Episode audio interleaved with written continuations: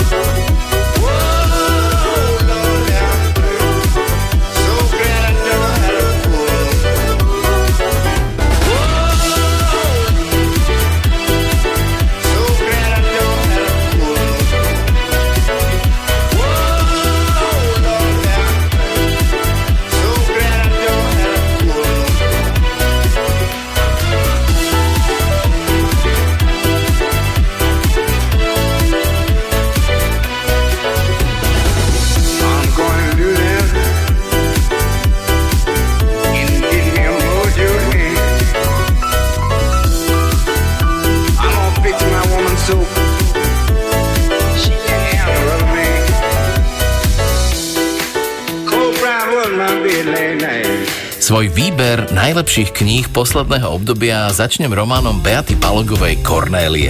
Ide o autobiograficky ladenú príbehovú ságu niekoľkých generácií silných žien z južného Gemera, kde sa meno Kornélia dedilo z generácie na generáciu podobne ako rodinné príbehy.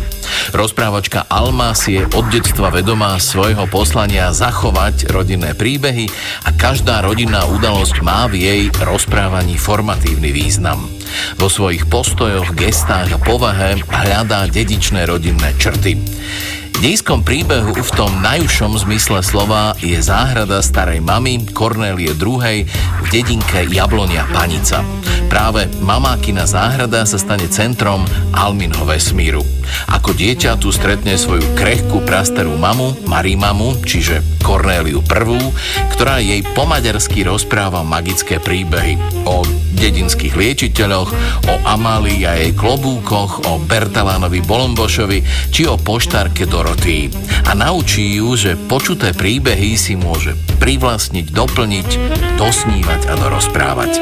Vďačným zdrojom príbehov je aj mladšia sestra Marimami Borbála, ktorá sa od malička pripravuje na smrť. A práve o nej bude ukážka z románu Beaty Balogovej Kornélie.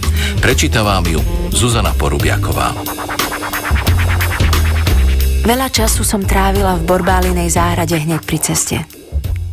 Okolo prechádzali ľudia, ktorí pracovali v družstve. Borbála neznášala rolnícke družstvo a otvorene nadávala na komunistov. Volala ich smradlaví komunisti – Mama Kajo upozorňovala, že to nemá hovoriť pred 31 deťmi, lebo by to mohli zopakovať v škole a rodičia by z toho mohli mať nepríjemnosti. Boh všetkých potrestá. Opakovala dookola, že aj tak ich. Komunisti sú dobrí. Snažila som sa obhajovať našu učiteľku, jedinú komunistku, ktorú som poznala.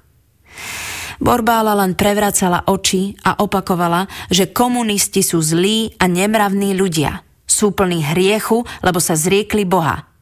Raz, keď som ju chcela nahnevať, povedala som jej, že aj ja budem komunistka.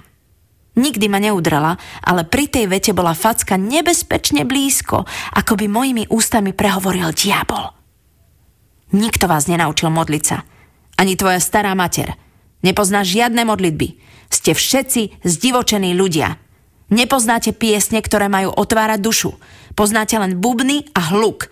Ani Maďari, ani Slováci, ani veriaci, ani neveriaci. Komunisti z vás urobili ľudí bez koreňov. Ja som vlastne nevedela, kto sú komunisti. A Boh, ten pre mňa býval v mamakinej záhrade. Bála som sa, že jedného dňa sa predo mnou objaví a ja na to nebudem pripravená, lebo som zdivočený človek, ani Slovenka, ani Maďarka, ani veriaca, ani neveriaca.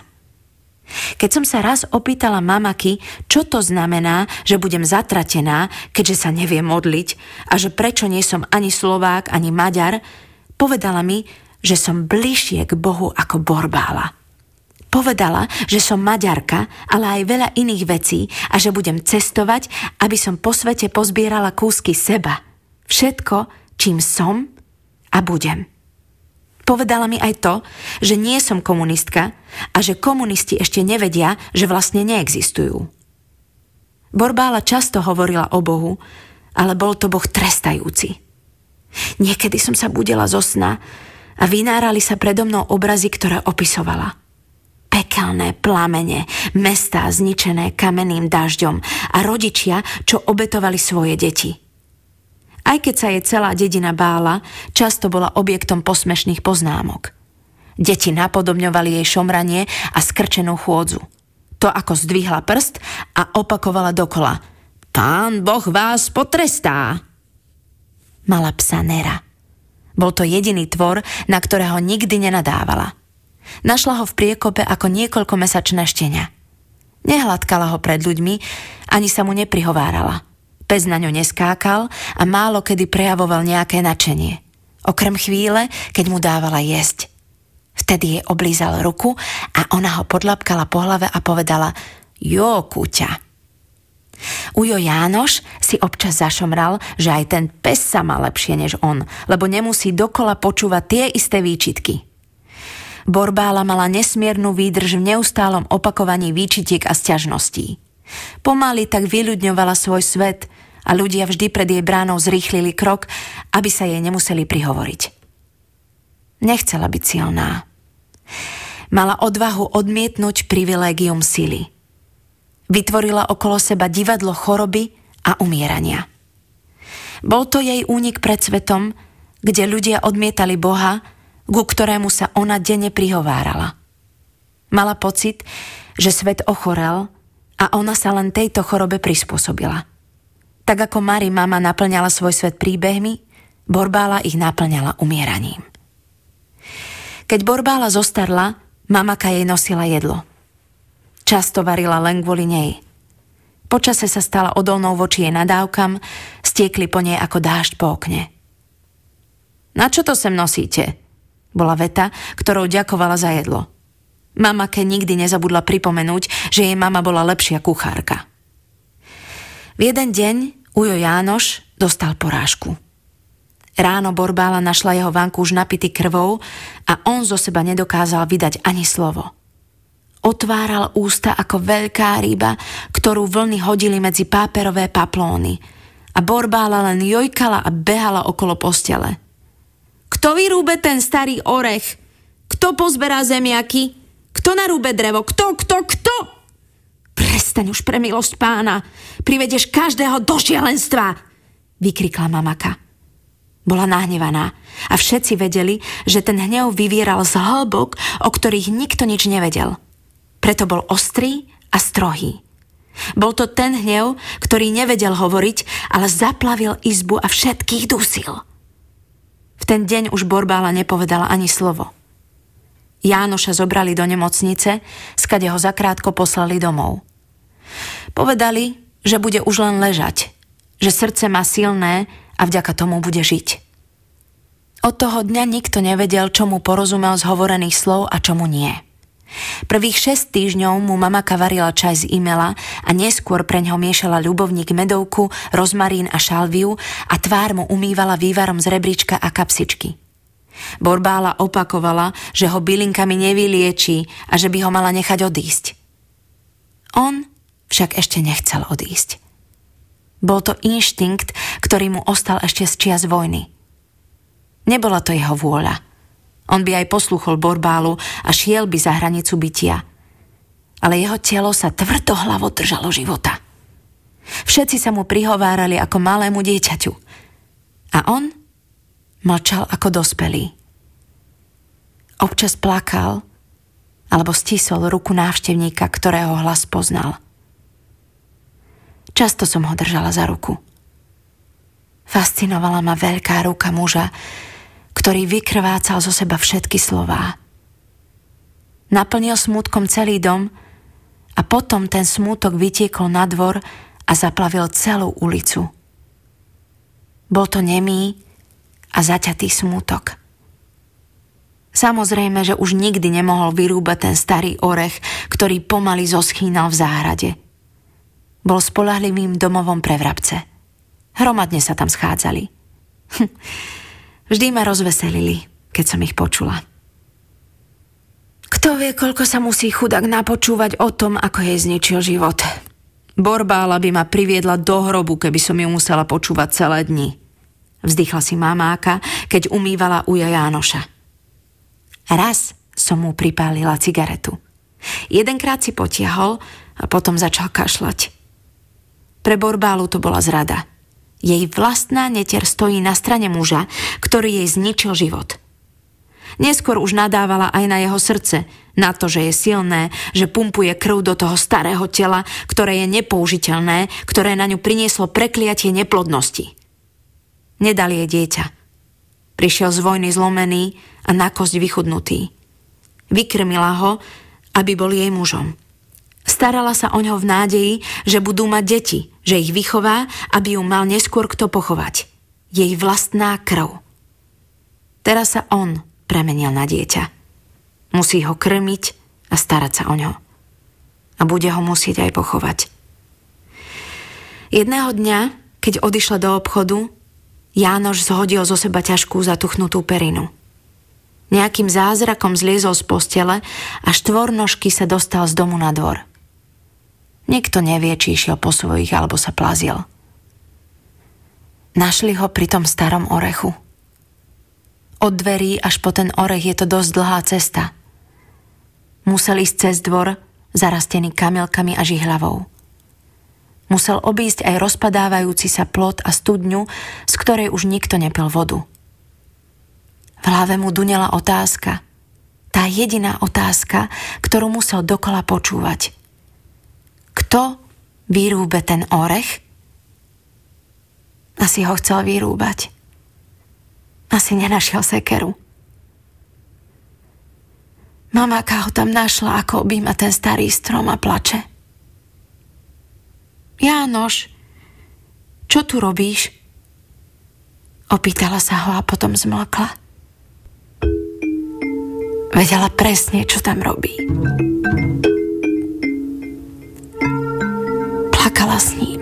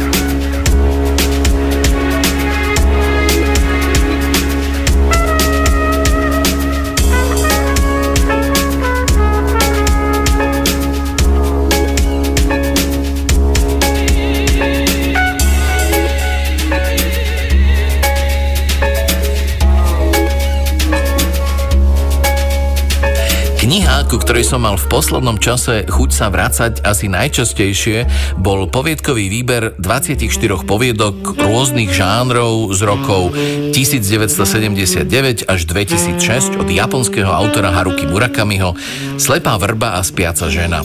Zbierka obsahuje poviedky, v ktorých sa prelína reálny aj snový svet. Je to typický Murakami, akého ho poznáme a napriek tomu veľmi poteší.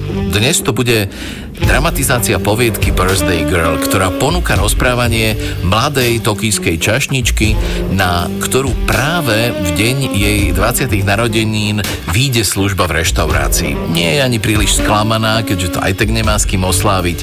Rodičia sú ďaleko a s priateľom sa nedávno rozišla. V reštaurácii nastane dramatická situácia, keď jej vedúceho odvezie sanitka kvôli prasknutému slepému črevu a na ňu prípadne povinnosť odniesť večeru tajomnému majiteľovi reštaurácie v presne stanovenú hodinu. Doteraz mu ju nosieval výlučne vedúci reštaurácie a nikto iný z personálu majiteľa doteraz nevidel. Býva na 9. poschodí v tej istej budove, stačí nastúpiť do výťahu a doniesť mu na vozíku jedlo z kurčaťa a fľašu vína. Takže naša hrdinka nájde správne dvere, zaklope a pred ňou stojí drobný, šedivý, dobre oblečený starček. Oslávenkyňa vojde a autor opäť nechá záver otvorený a nedopovedaný. Ukážku z prózy Birthday Girls poviedkovej zbierky Slepá vrba a Spiaca žena vám v preklade Dani Hashimoto prečítajú Alfred Svan a Zuzana Jurigová Kapraliková. Priniesla som vám večeru. Večeru? Áno. Pánovi vedúcemu prišlo náhle zle. Preto som vám dnes priniesla večeru na miesto neho. Rozumiem. Prišlo mu zle? Áno. Rozbolelo ho brucho. Odviezli ho do nemocnice. Odhadoval to na zápal slepého čreva. To je zlé. To je... Oh, zlé. Prepáčte, môžem vám večeru zaviesť do izby? Ale isté, že... Samozrejme. Mne to neprekáža. Urobte, ako sama chcete. Prídem asi o hodinu. Mohli by ste prosím vyložiť riad na chodbu ako obyčajne? Áno, samozrejme. Vyložím to na chodbu. Na servírovacom stolíku. O hodinu, ako si želáte. Želáte si ešte niečo? Ďakujem, to je všetko. Dovolím si teda odísť. Počkajte chvíľku. Nech sa páči. Mohli by ste mi venovať 5 minút svojho času, slečna? Chcem sa s vami porozprávať. Nech sa páči. Mimochodom, koľko máte rokov? Mám práve 20. Práve 20 rokov. Hm. Mám tomu e, rozumieť tak, že sa to stalo iba nedávno? Áno, nedávno. Teda dnes. Dnes mám narodeniny. Á, rozumiem. Tak je to teda. Chápem. Čiže dnešný deň je dňom vašich 20. narodení. Áno. Narodili ste sa pred 20 rokmi. Áno, presne tak. Chápem. Chápem. To je, to je skvelé. Gratulujem vám. Ďakujem pekne. Skvelé výročie. Skutku vzácna udalosť. Čo poviete, slečna? Pripíme si na ňu červeným vínom. Veľmi pekne ďakujem, ale ja som v práci. Jeden hlad je úplne v poriadku. Ak vám to dovolím ja, nikto vám nemôže nič vyčítať. Len symbolicky prípitok na vaše zdravie. Všetko najlepšie k narodeninám. Prajem vám v živote veľa úspechov a spokojnosti, slečná. Nech vám ho nič temné nezatieni. Hm. Viete, slečna, 20. narodeniny má človek v živote iba raz. Je to nesmierne dôležitá, e, ničím nezameniteľná udalosť. Áno. A vy ste mi v tento výnimočný deň priniesli večeru. Ako nejaká láskavá víla. Iba som urobila, čo mi povedali. Na tom nezáleží. Na tom nezáleží. Sadnite si sem na pohovku. Dnešný deň je náhodou dňom vašich 20. narodenín a vy ste mi navyše doniesli skvelú teplú večeru. To musí byť osud. Nezdá sa vám? Takže ja by som vám, slečna, rád venoval nejaký darček k narodeninám k takému výnimočnému výročiu, ako sú 20. narodeniny, sa patrí darovať na pamiatku niečo výnimočné. Prosím vás, nerobte si starosti. Ja som vám predsa iba priniesla večeru, ako mi prikázali. Nie, nie. To vy si nerobte starosti. Povedal som darček, ale nemyslel som tým nič materiálne. Ani nič, čo by sa dalo kúpiť, viete. Chcem vám splniť želanie, slečna. Chápete? Chcem vám splniť, čo si želáte. Nech je to čokoľvek. Želanie. Skrátka to, čo chcete, aby sa stalo. Niečo, o čom snívate, slečna. Ak si niečo želáte, jedno želanie vám splním. To je môj narodeninový darček pre vás. Jedno želanie. Preto si to dobre rozmyslite. Už si to nebudete môcť rozmyslieť a vrátiť späť. Čiže ja si niečo zaželám a to sa mi splní? Uh-huh. No, tak ako slečna. Máte nejaké želanie alebo nie? Mm. Čiže toto si želáte? Áno? Áno. Hm. Dosť nezvyčajné na dievčinu vo vašom veku. Priznám sa, od vás som očakával niečo celkom iné. Ak je to nesplniteľné, môžem si želať niečo iné. Môže to byť aj niečo iné, niečo si vymyslím. Nie, nie, to nie je problém. Vôbec nie, iba, iba ma to prekvapilo. Vy si teda skutočne neželáte nič iné? Napríklad, že by ste chceli byť krajšia, múdrejšia, bohatšia či niečo podobné. Vám nechýba nič z toho, čo by si želali normálne dievčatá? Samozrejme, že by som chcela byť aj krásna, aj múdra, aj bohatá. Ale vôbec si neviem predstaviť, čo by to so mnou urobilo, keby sa mi také želanie skutočne splnilo možno by som si to nedokázala skutočne užiť. Ja si ešte nechápem život. Rozumiem. Tak a hotovo. Vaše želanie sa splnilo. Už? Áno. Vaše želanie sa už splnilo. Bolo to jednoduché. Všetko najlepšie k narodeninám, slečna. Nebojte sa, servírovací vozík vyložím na chodbu. Vráťte sa do práce. Ain't hard when that woman don't love you. Just tell me if I'm telling you. I say, ain't hard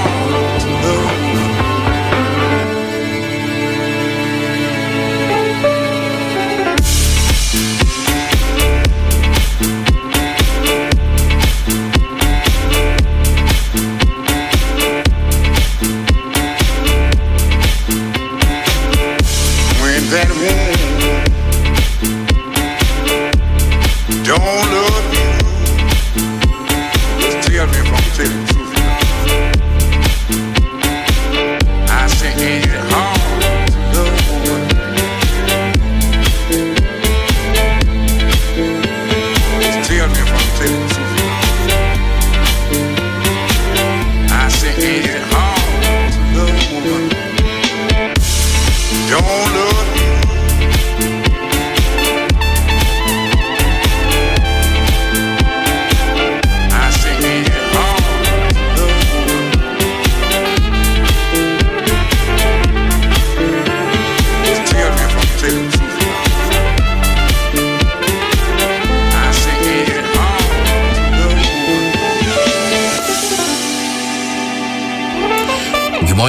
Slovenským titulom minulého roka spolu s Kornéliami, Beaty Balogovej, mafiánskymi baladami Dušana Taragela a niekoľkými ďalšími knihami patrí aj klinika Pavla Rankova. V prvom rade ma zaujal otvorený odkaz na Kavkov zámok, ale aj pomerne aktuálna metafora zdravotníckého zariadenia, v ktorom sú pacienti odkázaní na pomoc nekvalifikovaného personálu.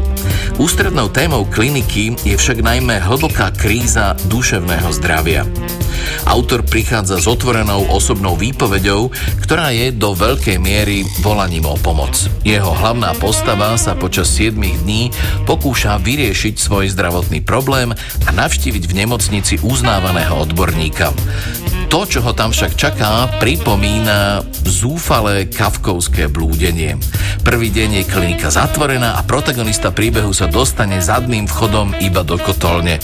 Ochotný kotolník si ho vypočuje a na druhý deň zdravotnú anamnézu rozprávača preberie recepčná. Tretie ráno ju vystrieda sanitár z geriatrie, ktorý však ochotou neoplýva a tak sa rozprávač podelí o svoje najintímnejšie suicidálne pocity z rovnako zúfalou pacientkou v čakárni. Profesor sa opäť nedostaví a v tomto duchu to pokračuje až do nedele.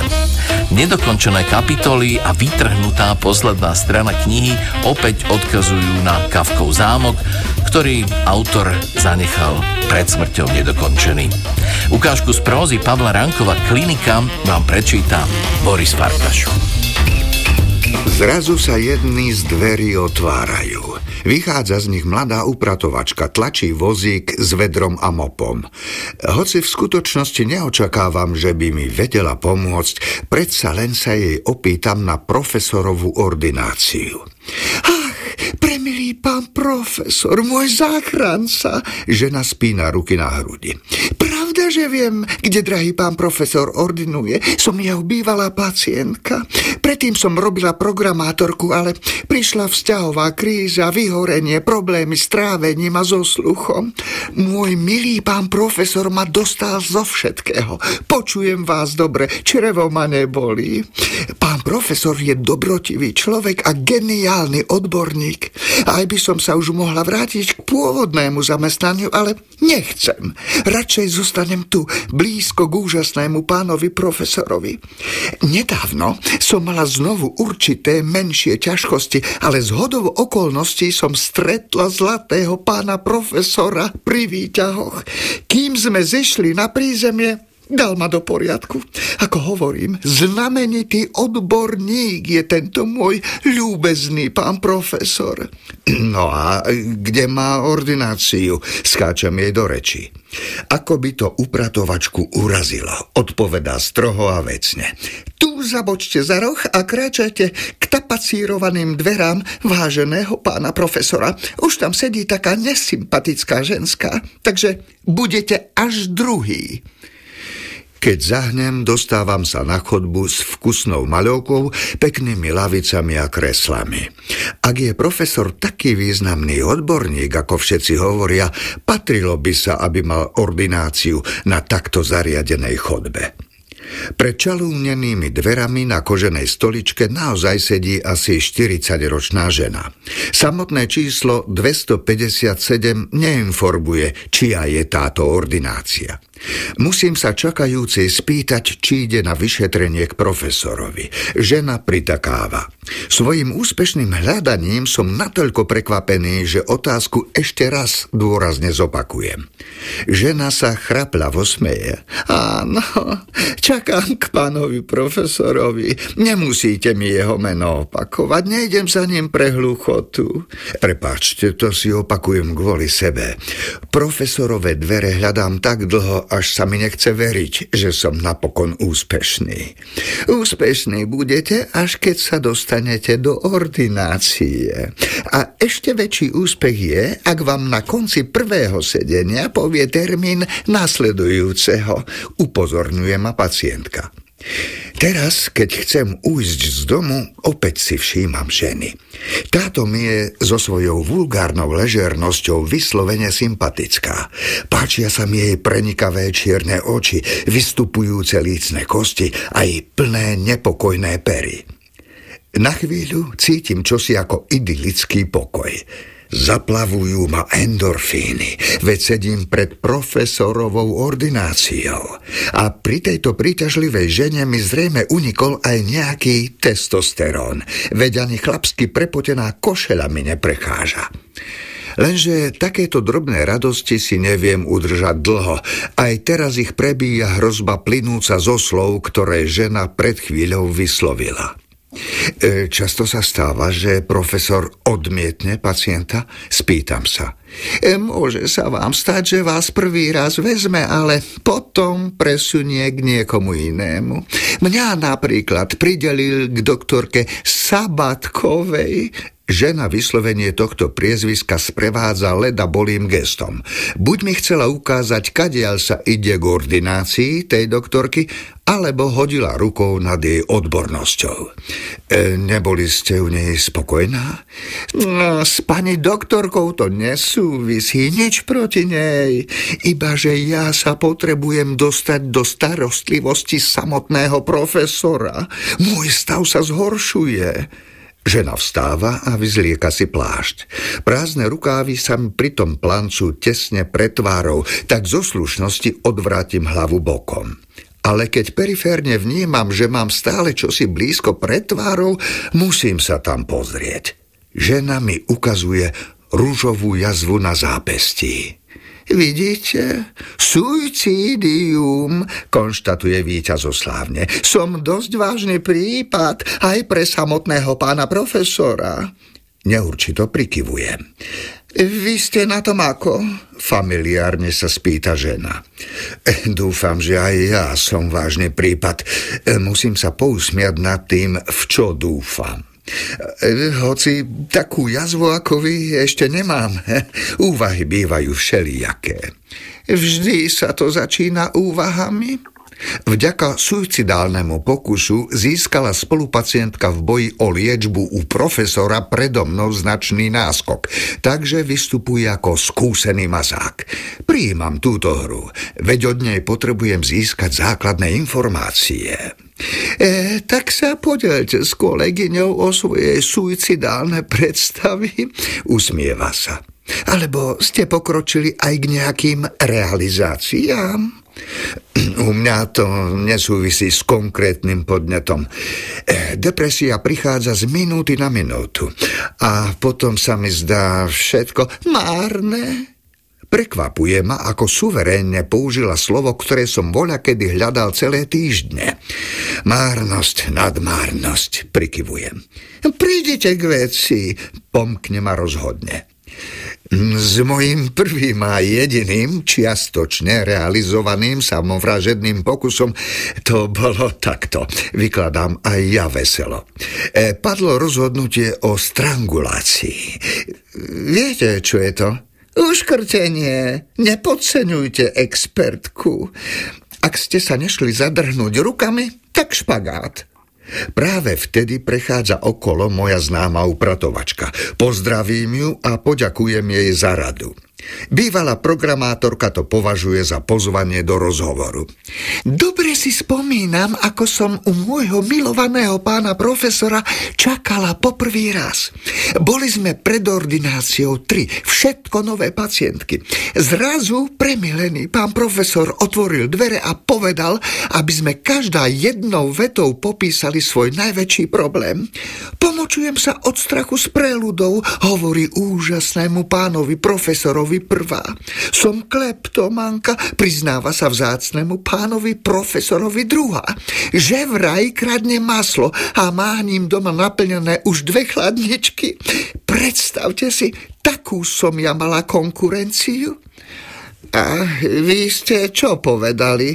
Pýta sa moja spolupacientka. To vám neprezradím, Upratovačka sa zatvári urazene. Znechutene pokrúti hlavou a cisne svoj vozík ďalej. Vedela som, že ju odplaším. Chichoce sa moja spolupacientka. Tá je väčší blázon, než my dvaja dohromady.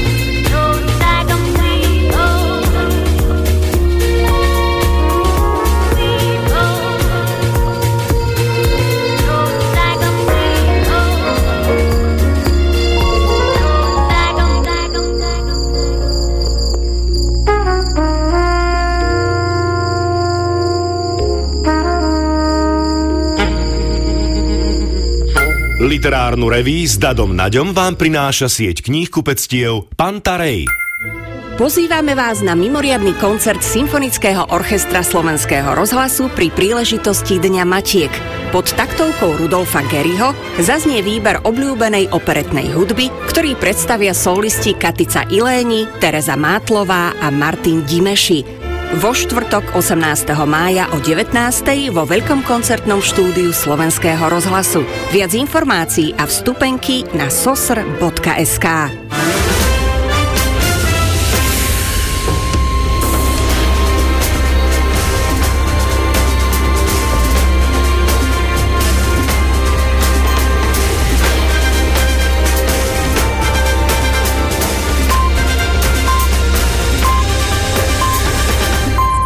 23 hodín.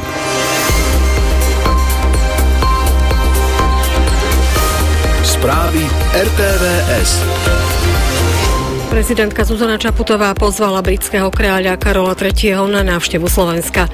Rusko obvinilo z útoku na prokremelského spisovateľa Zachara Prilepina Spojené štáty. K útoku sa pritom prihlásila partizánska skupina Ateš. Zajtra polojasno až oblačno, najmä na severe a východe prehánky, teplota 10 až 24 stupňov. Pekný neskorý večer želá Iveta Michalíková.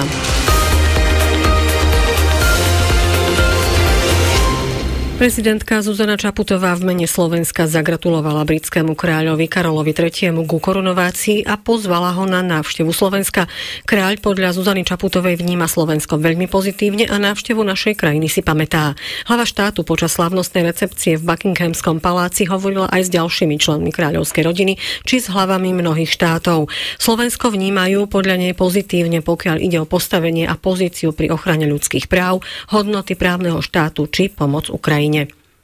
Za výbuch auta, pri ktorom bol dnes zranený prokremelský spisovateľ a bloger a tiež hlasný podporovateľ ruskej vojenskej agresie na Ukrajine Zachar Prilepin, sú v prvom rade zodpovedné Spojené štáty, vyhlásilo Ruské ministerstvo zahraničných vecí s tým, že nedostatok odsúdenia zo strany Washingtonu po ďalšom teroristickom čine je seba prezrádzajúci.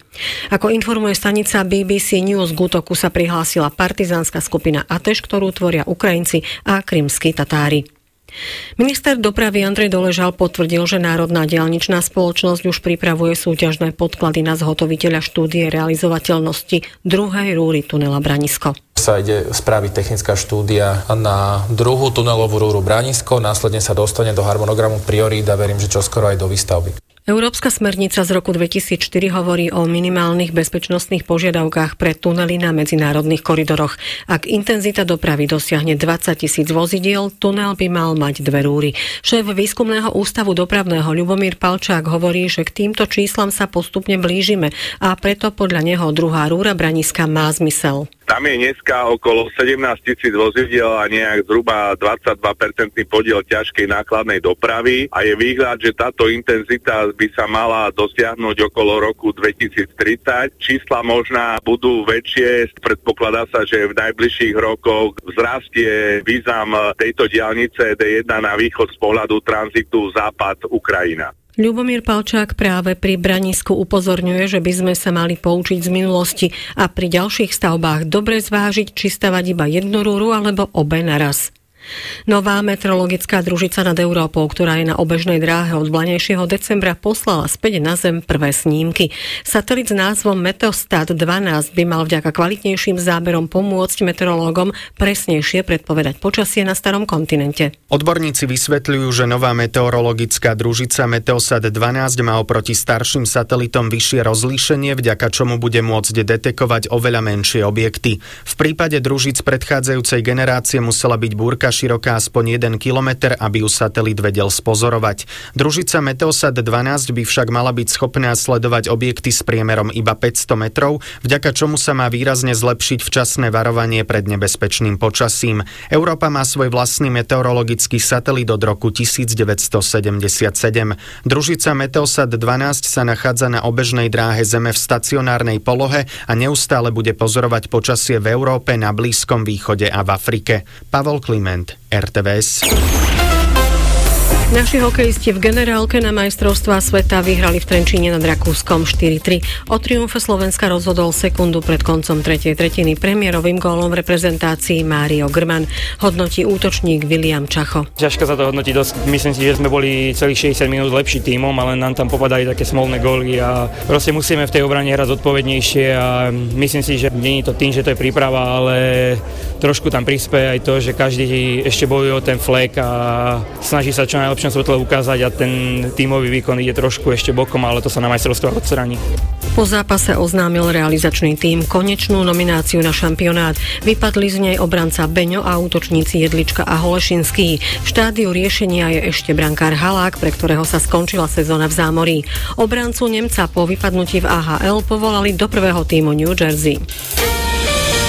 Zajtra bude polojasno až oblačno, na severe až zamračené, najmä na severe a východe aj prehánky, teplota 17 až 24, v severnej polovici 10 až 17 stupňov, v noci 12 až 7 v údoliach 5 stupňov. Spočiatku slabý vietor postupne do 30 v Popradskej kotline a na juhovýchode k večeru v nárazoch 50 km za hodinu. 23 hodín 5 minút. Zelená vlna. Pozrime sa na cesty, počúvate dopravné správy. Nehoda je na R1 za výjazdom Nitra západ smerom na zvolen, blokovaný je jeden pruh. Cestári sú pod Strečnom, frezujú tam vozovku a dopravu púšťajú striedavo v jednom pruhu. Hrátajte s nárazovým zdržaním v oboch smeroch. Pracovisko cestárov je aj na trase Spiska Nová Ves, Novoveska Huta, Hnilčík. Dopravu tam riadia semafory striedavo v jednom pruhu, no podľa vašich slov sú zle nastavené a vznikajú tam kolízne situácie. Pripomíname, že tunely Poľana a Svrčinovec na D3 sú uzavreté pre údržbu. Obchádzka vedie cez Čierne a Skalité a uzavretý je aj tunel Branisko na D1 jednotke. Obídete to cez horský priechod. Radary hlásite v Bratislave na Karloveskej pri obratisku električek smerom do centra a v Košiciach Šebastovciach smerom do centra mesta. Dávajte si na cestách pozor. Samo kráľ, bezpečne a plynulo. Zelená vlna 0800 900 800 Literárnu reví s Dadom Naďom vám prináša sieť kníh kupectiev Pantarej.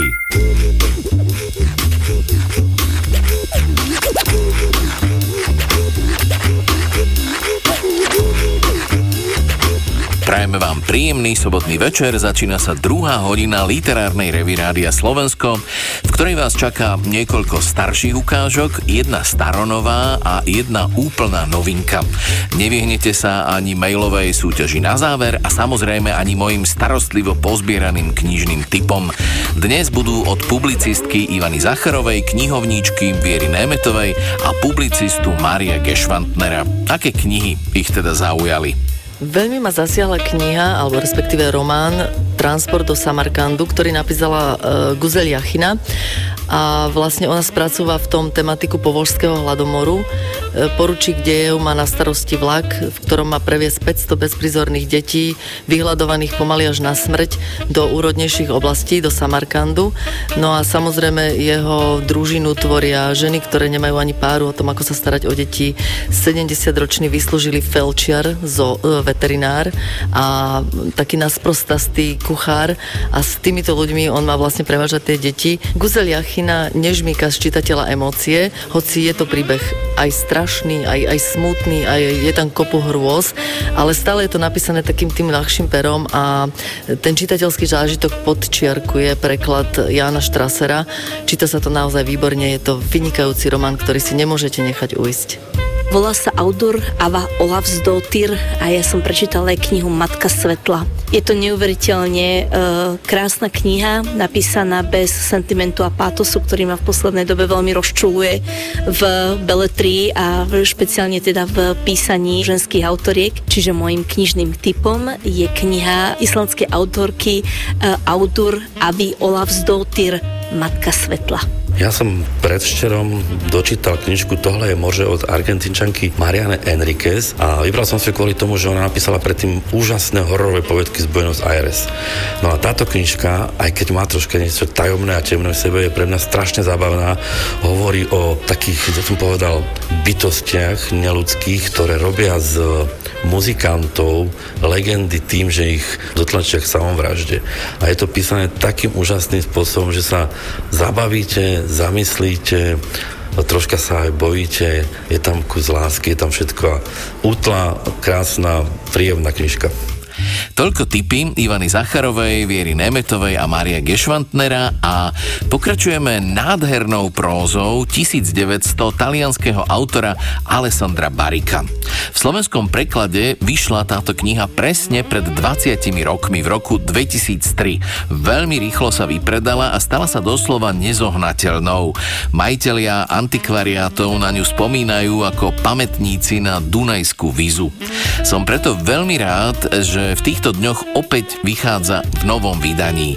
Ide vlastne o divadelný monológ, respektíve monodrámu. Rozprávač Tom Túny je trúbkár lodnej kapely, ktorá hráva pre pasažierov na veľkej zaoceánskej výletnej lodi, plaviacej sa z Európy do Ameriky a späť. Ale hlavným hrdinom tohto príbehu je geniálny lodný klavirista so zvláštnym menom Citron 1900, ktorý sa na lodi narodil a nikdy ju neopustil. skill. Našiel ho námorník Danny Budman ako 10-dňové dieťa plakať na klavíri v kartónovej škatuli od citrónov. Dieťa rástlo a stal sa z neho neobyčajný hudobník, ktorého chodili mnohí na loď obdivovať, pretože on z nej odmietol aj napriek rôznym lukratívnym ponukám vystúpiť. A spolu s loďou nakoniec aj zomrel. Tu je teda prvá dnešná ukážka, ktorá sa odohráva v noci počas dramatickej búrky, kedy sa celá loď nakláňala, škrípala a mnohým bolo nevoľno. Ukážku vám v preklade Barbory Valovej prečíta Kamil Mikulčík. Alessandro Bariko, 1900. Prvá cesta, prvá búrka. Smola. Ešte som ani poriadne nepochopil, ako to na lodi chodí a už som schytal jednu z najhnusnejších búrok v histórii na Virginiane. Uprostred noci mu niečo sadlo na nos a prevrátil všetko hore nohami. Oceán. Zdalo sa mi, že to nikdy neskončí. Keď príde búrka, chlapík, ktorý hrá na mori na trúbke, nemôže toho urobiť zase až tak veľa. Môže sa samozrejme snažiť nehrať na trúbke, aby zbytočne nekomplikoval veci a sedieť pekne potichu vo svojom pelechu. Ale ja som tam nemohol vydržať. Človek sa samozrejme usiluje myslieť na niečo iné, ale skôr či neskôr mu mysľou 100% preletí tá veta skončil ako potkan. Ja som nechcel skončiť ako potkan. Tak som vyšiel z kajuty, že sa poobzerám. Vôbec som nevedel, kam ide. Bol som tam 4 dní aj s cestou, ledva som trafil na záchod. Tie lode sú malé plávajúce mesta, fakt. Takže je vám jasné, že ako som sa tak motal chodbami, naverím Boha, sa otlkal o steny, stratil som sa, bol som v riti. A práve v tej chvíli sa zjavil chlapík elegantný, od hlavy popety, v tmavom obleku. Vôbec nevyzeral ako stratený, vyzeral ako keby kráčal po nábreží vniz. A bol to 1900. Mal vtedy 27 rokov, ale vyzeral naviac. Ja som ho sotva spoznal. Jasné, že tie 4 dní sme spolu hrali v kapele, ale nič viac. Ani som nevedel, že kde má kajutu.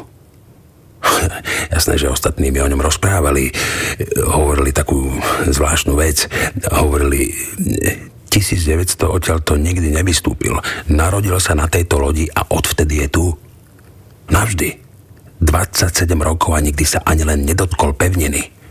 Znelo to ako totálna blbosť.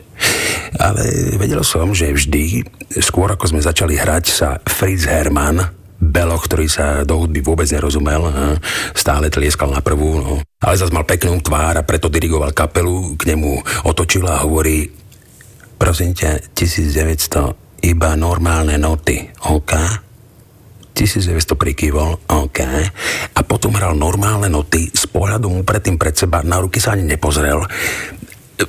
Vyzeral ako keby bol niekde celkom inde. Teraz viem, že tam aj naozaj bol. Niekde celkom inde ale vtedy som to nevedel. Myslel som si, že je len trochu čudný. To je všetko. V tú noc, uprostred búrky, keď ma s tým svojim výrazom seriózneho chlapíka na dovolenke našiel strateného v odlahlej chodbe, pozrel sa na mňa, usmiel sa na moju mŕtvolnú tvár a povedal poď so mnou. Keď chlapík, čo hrá na lodi na trúbke, stretne uprostred búrky niekoho, čo mu povie poď so mnou, chlapík, ktorý hrá na mori na trúbke, môže urobiť jednu jedinú vec. Ísť. Išiel som za ním. On kráčal, no, v mojom prípade to bolo trochu iné. Nemal som v pohyboch ten grif, ale nechajme to. Prišli sme do tanečnej sály a tu a tam sa odrážajúc, teda odrážal som sa ja, lebo on vyzeral ako keby ho pridržali nejaké kolejnice, dostali sme sa ku klavíru. Okrem nás tam nikto nebol. Bola tam skoro tma, len kde tu svetielko. 1900 ukázal na nohu klavíra. Odbrzdi to. Odbrzdi to, povedal. Loď hádzalo z boku na bok, ledva sa dalo udržať na nohách, odblokovať tie kolieska bol absolútny nezmysel. Ak mi veríš, odbrzdi to. On je šialený, pomyslel som si. A odbrzdil som to. No, a teraz poď a sadni si sem. Nechápal som, čo chce dosiahnuť. Absolútne som to nechápal. Stal som tam, snažil sa udržať klavír, ktorý sa začal klzať ako obrovské čierne mydlo. Ako bolo to dosť nahovno situácia, áno? Ako dosť nahovno. V búrke až po uši a ešte aj ten blázon, čo tam sedel na svojej stoličke, ďalšie mydlo, ruky na klávesách, nehybné. Ak nenasadneš teraz, potom už nenasadneš. Povedal blázon a usmial sa. OK, OK, takže všetko môže ísť do riti, no, dobre, no. Tak napokon, čo môžem stratiť? Nasadnem, jasné, no, na tú tvoju idiotskú stoličku, no, tak som tu. A teraz? A teraz? Teraz sa neboj. A začal hrať. Toto mi nikto nemusí uveriť. Presnejšie povedané, ani ja sám by som tomu neveril, keby mi to niekto rozprával, ale pravda je taká, že ten klavír sa začal klzať po drevenej podlahe tanečnej sály a my s ním a 1900, ktorý hral a neotrhal pohľad od klávesov, vyzeral ako keby bol niekde celkom inde. A klavír sa pohyboval v rytme vln sem a tam, krútil sa okolo vlastnej osy, rozbehol sa oproti sklenej stene a keď sme už boli takmer v nej, tak sa tesne pred ňou zastavil a jemne sklzol späť.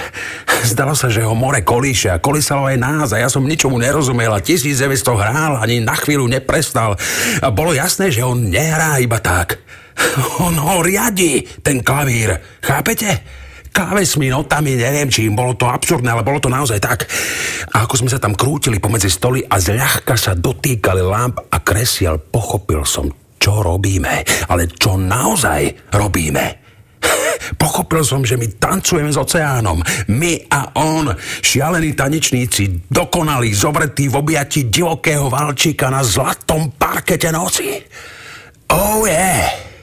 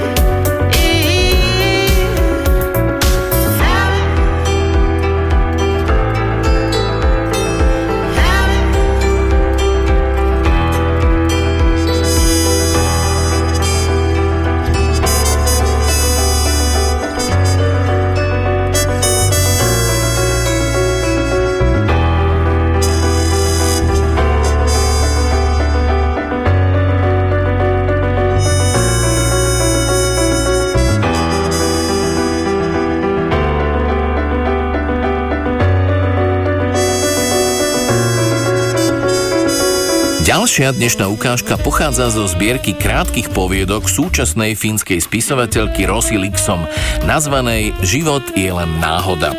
V origináli sa táto kniha volá Váliaj Kainen, čo by sa dalo preložiť ako dočasný.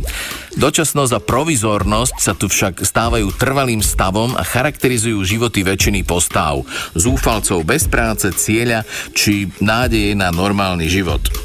Prvé dve časti knihy ponúkajú najmä bizarné, čiernohumorné a absurdno-morbidné príbehy. Poviedky tretej časti sa pohybujú skôr v rámci sociálnych príbehových miniatúr. Odohrávajú sa v západnom Laponsku, ktoré autorka dobre pozná, keďže v tejto oblasti vyrastala.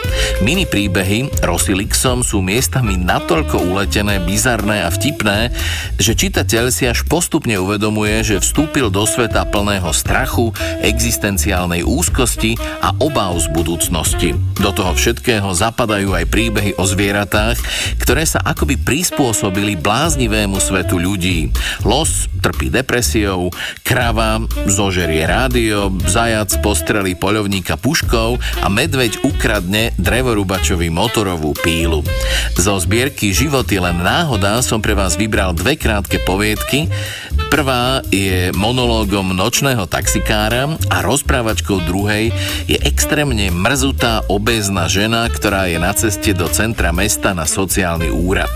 Prvú vám prečíta Roborot, druhú Lucia Vráblicová a obe z Finčiny preložil Vladimír Piskorš. Rosa Lixom, život je len náhoda.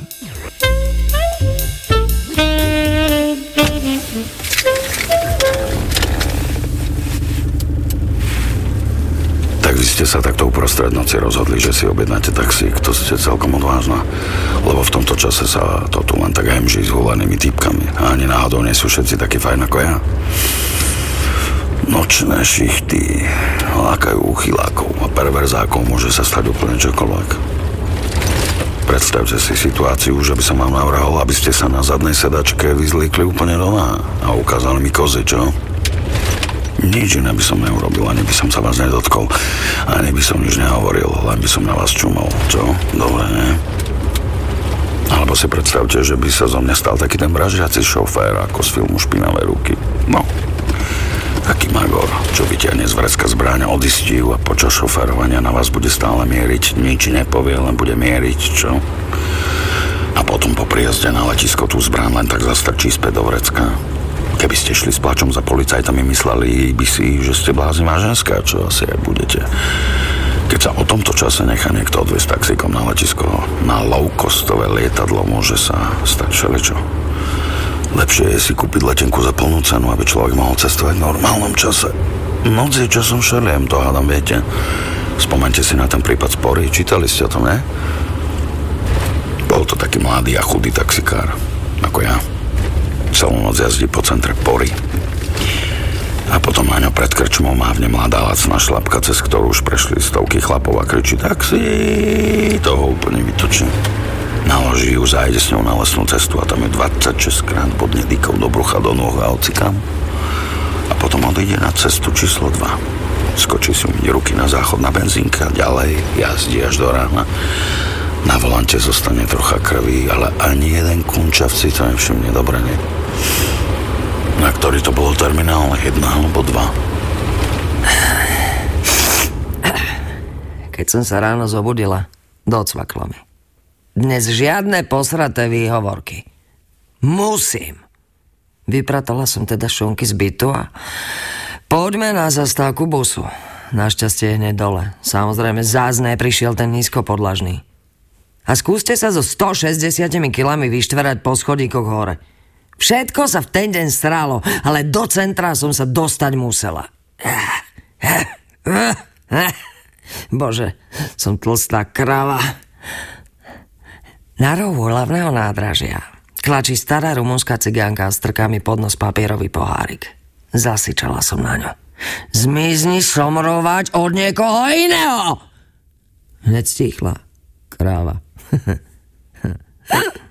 Odbočila som do nákupáku. Mohla by som sa niekde náraňajkovať. Kúpila som si tri mesové pyrohy a pepsinu. Akože niečo zdravé. Rozložila som sa na betónový múrik a začala jesť. Do toho sa primotal taký vypelichaný magor a stále mlel niečo o tom, že mu v gebuli prdlo. Zasičala som, že ak okamžite nevysmáhne, zavolám ochránku. Okamžite odpálil. Dnes, keď človek pohrozí policajtami, majú to všetci v páži. Ale stačí povedať ochranka a hneď sú všetci pozratí. Musím ísť. Vlečiem sa jak ťažná kobila. Á, bože, aká som tlstá. Nastúpila som do nízkopodlažnej električky. Aspoň to. Vo vnútri zachrypnutý starý harmonikár hulákal nejakú pesničku, asi po francúzsky. Hukla som mu do ucha. Drž konečne hubu, ty humusák! Hneď stichol. Na zastávke pred sociálkou som zabudla vystúpiť a previezla sa. Elektríčkár sa na mňa celý čas pozeral cez spätné zrkadlo. Určite si myslel, že tá tlstoprdka nemá lístok. Zakričala som na ňo, nech sa stará o seba a nečumí, zasratý buzík. Presnula som sa k ústredným dverám a dávala si bacha, aby som stihla vystúpiť. Na zastávke bolo plno ľudí. A jeden tlstý černok s iPhoneom v ruke. Zachrčala som na ňo. Hej, opičák! Kde máš banán? Už si ho zožral? Moje fóry sú super. Ako vtedy pred 15 rokmi, keď ma práca donútil robiť 3 mesiace v zberných súrovinách. Tam som si tak posrandovala že mi dali pádáka. Ah, jak ja tých tlsťachov neznášam. Vliezla som na sociálny úrad a strouček mi vyplul lístok s číslom 211. No to snad nie je pravda, vykrikla som. Ale je, povedal vyškerený Číňanko čistou finštinou.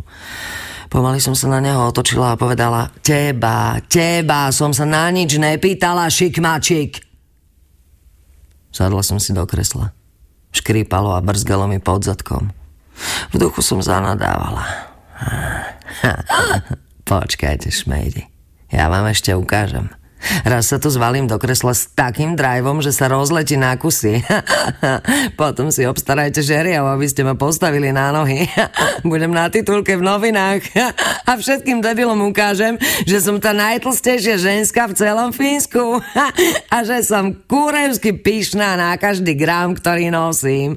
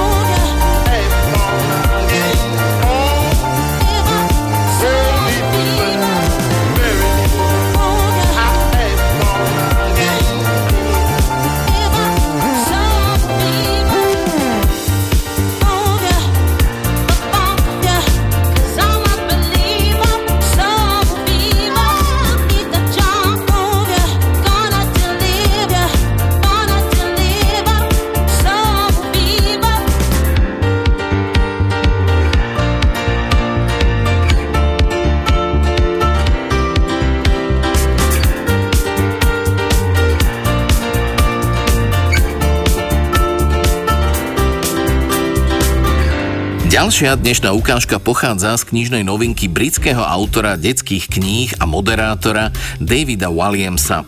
Po najhorších deťoch, učiteľoch a rodičoch na svete vychádzajú práve najhoršie zvieratka na svete. Nájdete v nej mačky, frflačku a prskačku, kúzelníkov, malého Hudínyho a veľkého Bludínyho, andulku, srandulku aj straku zlodejicu.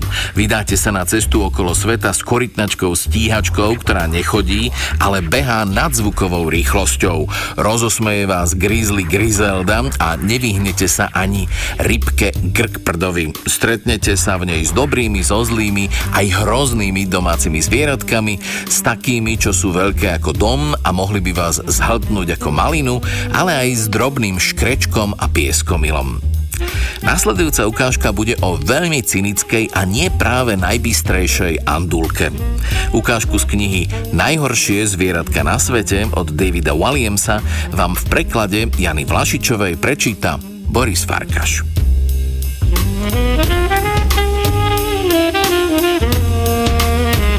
Andulka si celú cestu po ulici aj po stovkách a stovkách schodov vedúcich do okázalo zariadeného bytu pani Hevišemovej nespokojne šomrala. Toto je nočná mora, vyhlásila srandulka, keď zbadala byt žiariaci jasnými farbami. Drahá srandulka, vítajte vo svojom novom domove, zaštebotala pani Hevišemová a opatrne položila klietku na veľké klavírne krídlo. Myslím, že na tomto mieste a so mnou ako svojou novou mamičkou budete veľmi šťastná. Ja som šťastná u piknika, či ako sa volal. Môže vám mamička dať niečo na papkanie, maličká srandulka? Uh, menej tých zdrobnenín, na andulku som veľká. Dali by ste si kúsok lahodnej torty? Torta! Konečne slovo do bitky. Ale žiadne domáce nechudnosti, chcem zákusok z obchodu.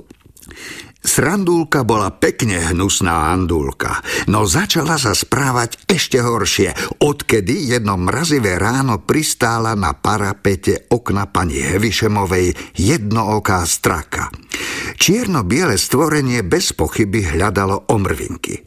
Keď si všimlo srandulku, zaťukalo zobákom na okno, aby upútalo jej pozornosť. Ťuk, ťuk, ťuk. Hej! Zvolala straka na srandulku.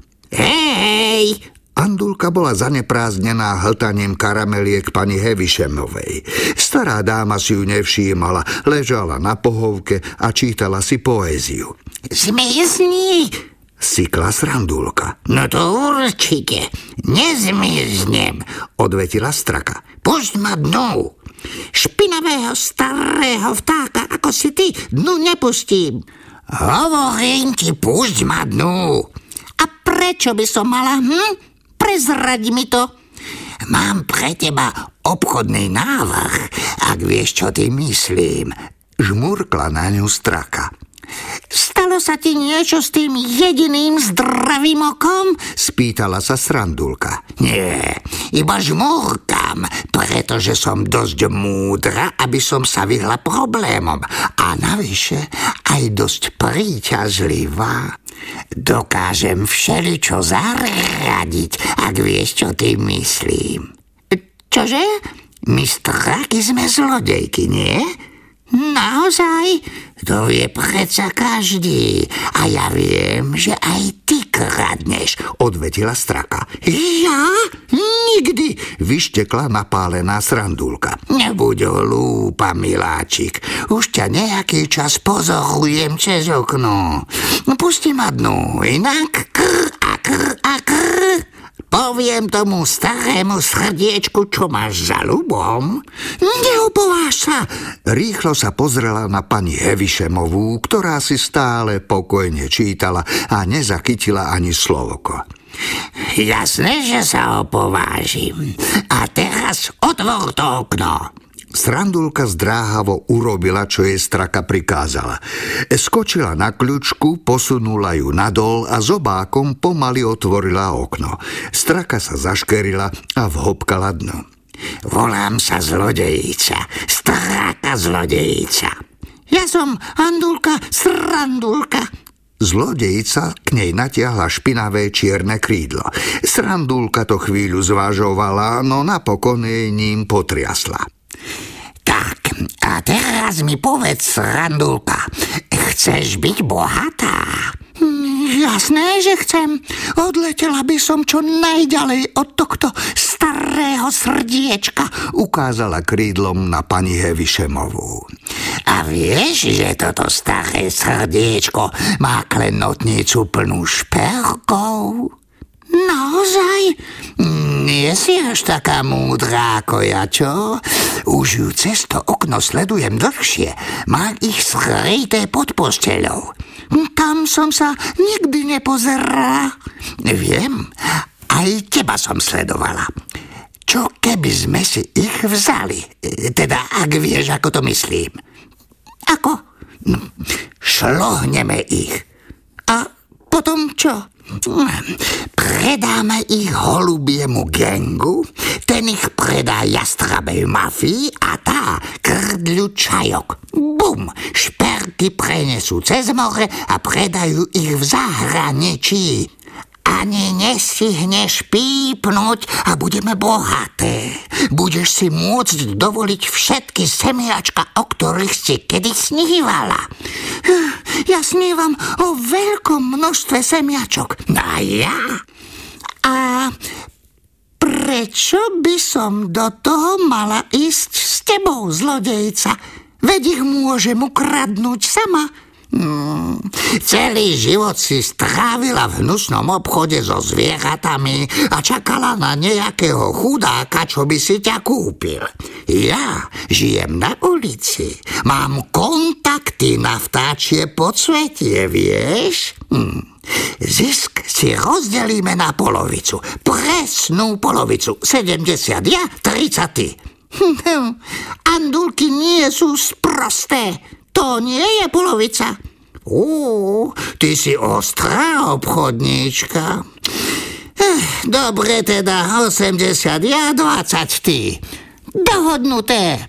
To si píš.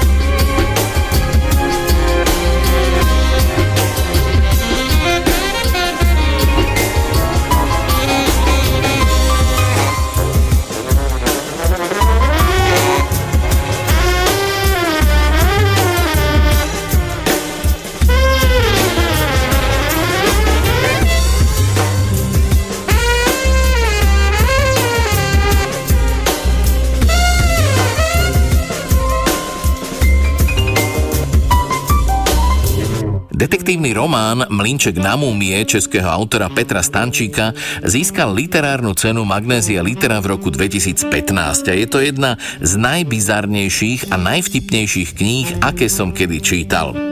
Formálne ide o historickú detektívku situovanú do Prahy v roku 1866. Pátranie a snaha odhaliť páchateľa sériových vražd poštových doručovateľov je tu však iba rámcovou vodiacou linkou. Tým najpodstatnejším je hravé parodovanie detektívneho žánru a stoviek historických, politických a kultúrnych konotácií a dobových odkazov. Hlavnú postavu policajného komisára Leopolda Durmana viac ako vyšetrovanie zaujíma dobré jedlo kombinované s opulentnými sexuálnymi radovánkami.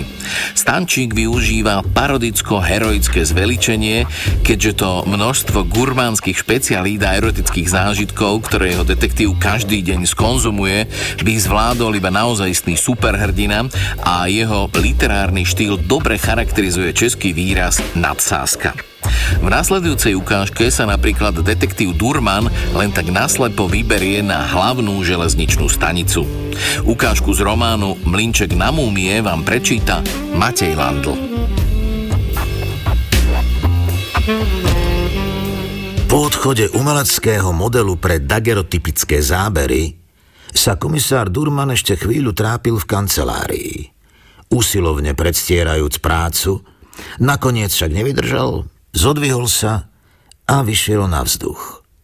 Bol už koniec koncov čas obeda a budova na Bartolomejskej ulici celkom stíchla.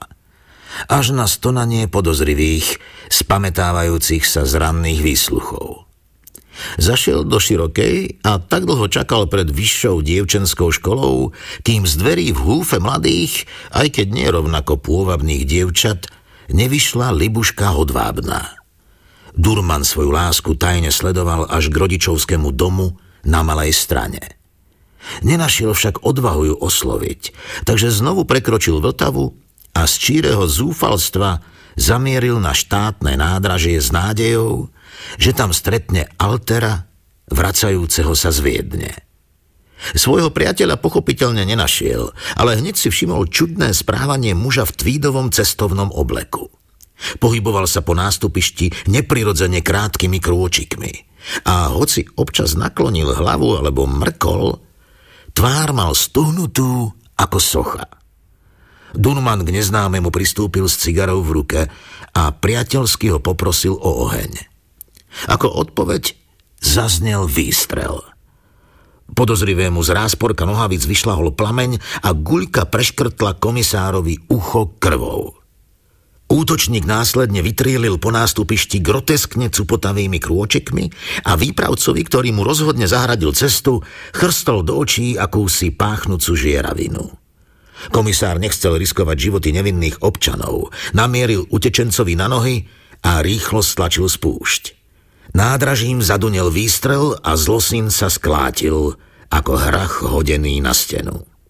Keď mu Durman rozopol tweedový plášť, zistil, že tento údajný muž je v skutočnosti mechanickou figurínou, ktorú na svojej hlave niesol Lilipután. Figurína na mieste hrudníka ukrývala fotografický aparát s príručným laboratóriom na výrobu sklenených kolódiových snímok. Výhľad trpaslíkovi zabezpečoval periskop vyústiujúci do očí umelej hlavy, s ktorou mohol podľa potreby otáčať na všetky strany. Ruky figuríny ovládal pomocou dvomyselnej sústavy pák. Lilipután mal prestrelené srdce, ale stále ešte žil. A napriek prúdu spenenej krvi vytekajúcej z úst sa snažil niečo povedať. Durman priložil nezranené ucho k jeho perám – Trpaslík sa mu doňho z posledných síl nenávisne zahryzol a konečne vypustil svoju zlomyselnú dušu. Komisár si musel nechať ošetriť oba ušné lalôčiky. Kým ľavý, prestrelený guľkou, stačilo obviazať, pravý musel lekár prišiť k hlave šiestimi stehmi. Bolo jasné, že dôvodom tajného fotografovania bola špionáž pre nepriateľskú mocnosť – Štátne nádražie bolo nielen hlavným dopravným uzlom Českého kráľovstva, ale tiež spojnicou Rakúska s jeho strategickým spojencom Saským kráľovstvom. Ani mimoriadne starostlivá prehliadka špiónovho odevu a vybavenia neodhalila žiadnu stopu. Všetky vysačky výrobcov boli odstrihnuté so starostlivosťou hodnou nejakej o mnoho lepšej veci. Viac polícia nezistila, lebo skôr ako sa vyšetrovanie poriadne rozbehlo, prípad prevzala armádna kontrašpionáž. Durman dostal prísny zákaz o celej udalosti čokoľvek vypovedať. Najmä pred vlastizradnými novinármi z národných listov, ktorí už dostali echo a snažili sa vyňuchať nejakú senzáciu.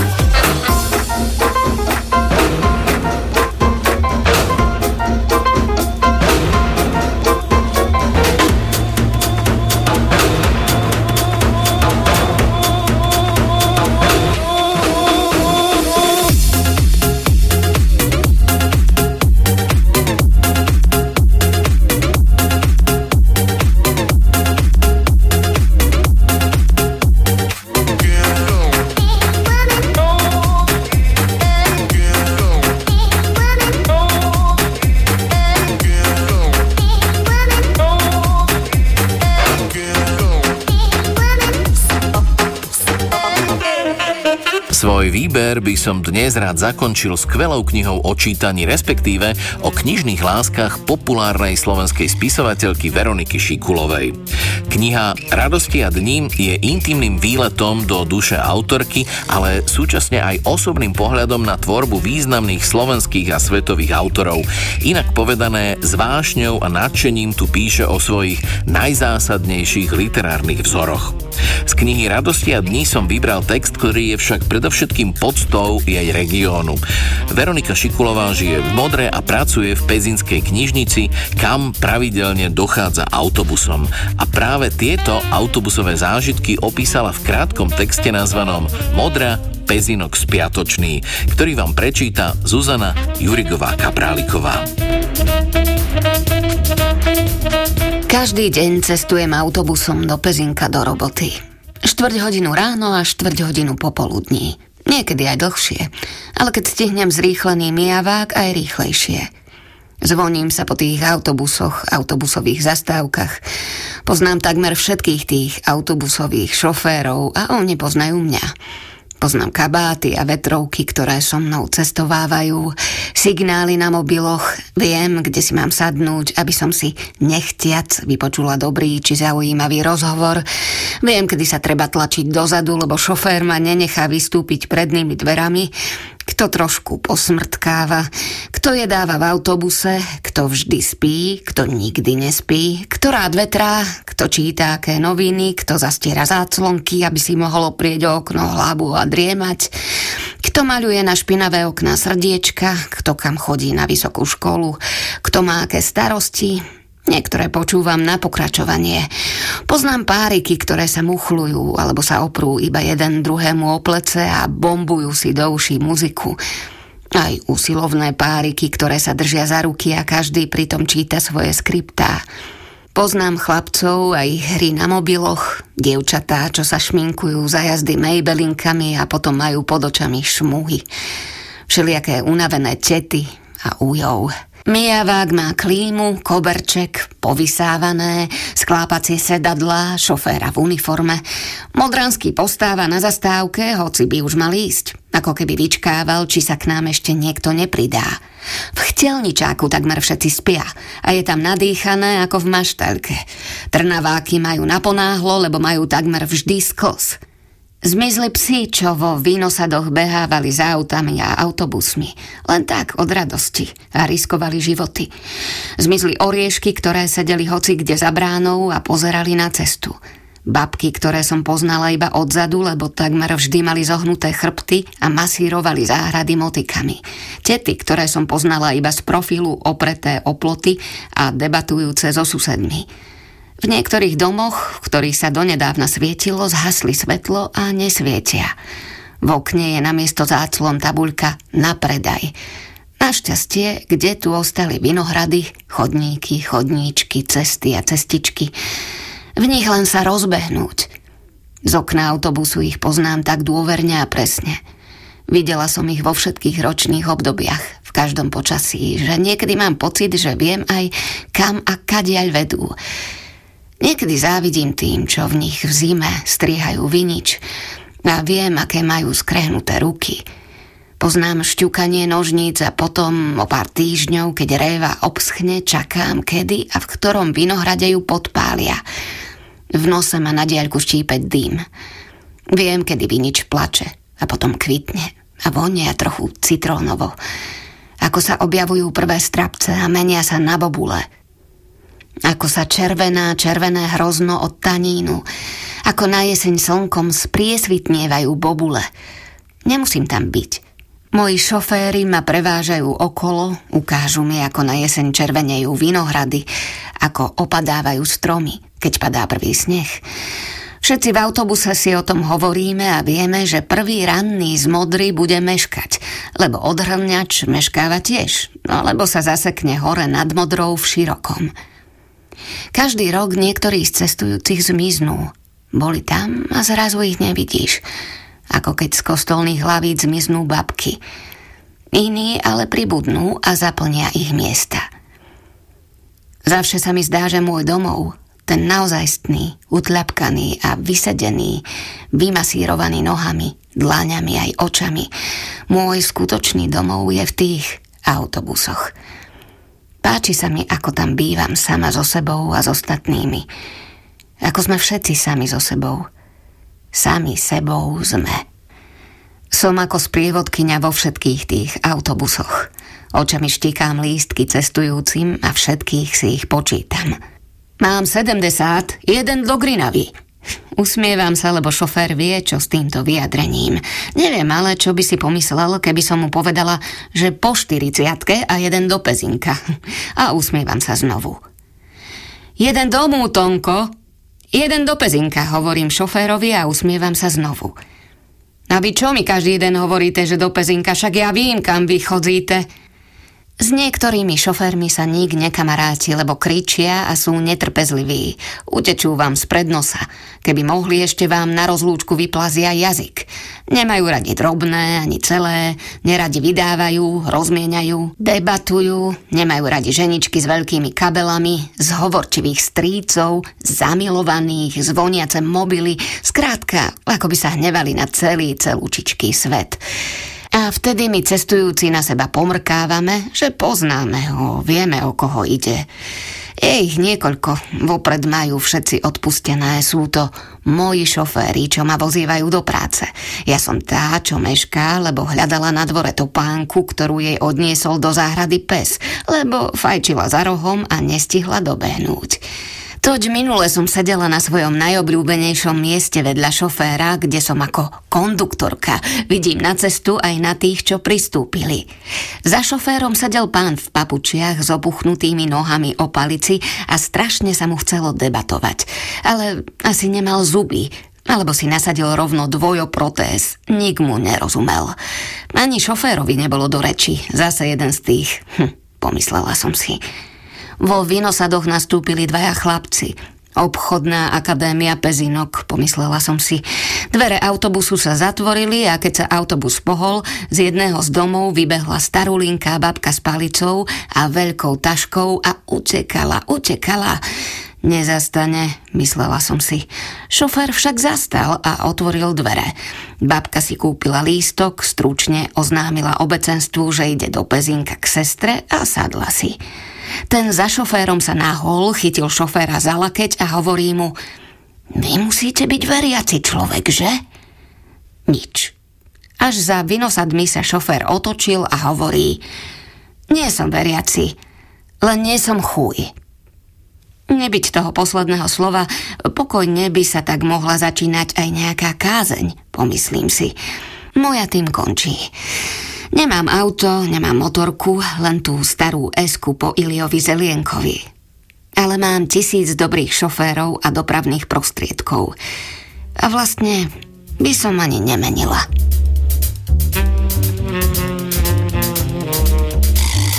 Toľko záverečná ukážka z knihy Veroniky Šikulovej Radosti a dni. A pred nami sú ešte vaše mailové odpovede na súťažnú otázku z minulej relácie. Pýtali sme sa, podľa čoho alebo koho je pomenovaná Liza Genard, autorka zbierky Výsledky vzniku, vytvorenej umelou neurónovou sieťou. Správna odpoveď znie, že Liza je odvodená od mien jej autorov Ľubomíra a Zuzany a Genard je skratkou pre generatívne umenie. Výhercov som tentoraz vybral podľa rýchlosti, za akou mi svoju správnu odpoveď poslali. Prvá prišla hneď na druhý deň v nedeľu ráno o 7. Knižné ceny teda získavajú Leopold Sarkozy, Iveta Vojtasová, Tomáš Senaj, inžinier Pavol Sokol a Adrian Piršel. Poukážku na nákup knih posielame pani Martine Luptákovej. Gratulujeme. Dnešná súťažná úloha znie takto. Ktorá kniha z tohto ročnej desiatky nominovanej na cenu Anna Litera vás najviac zaujala a prečo? Svoje odpovede nám môžete posielať do konca budúceho týždňa na mail literárna reví zavináč rozhlas.sk a nezabudnite napísať svoju korešpondenčnú adresu, aby sme vám mali knihu alebo 20 eurovú poukážku od siete Pantarej kam poslať. No a to je z dnešnej literárnej revy všetko. Peknú druhú polovicu víkendu vám prajú Klára Jašková, Miroslav Mlinka a Dadonať.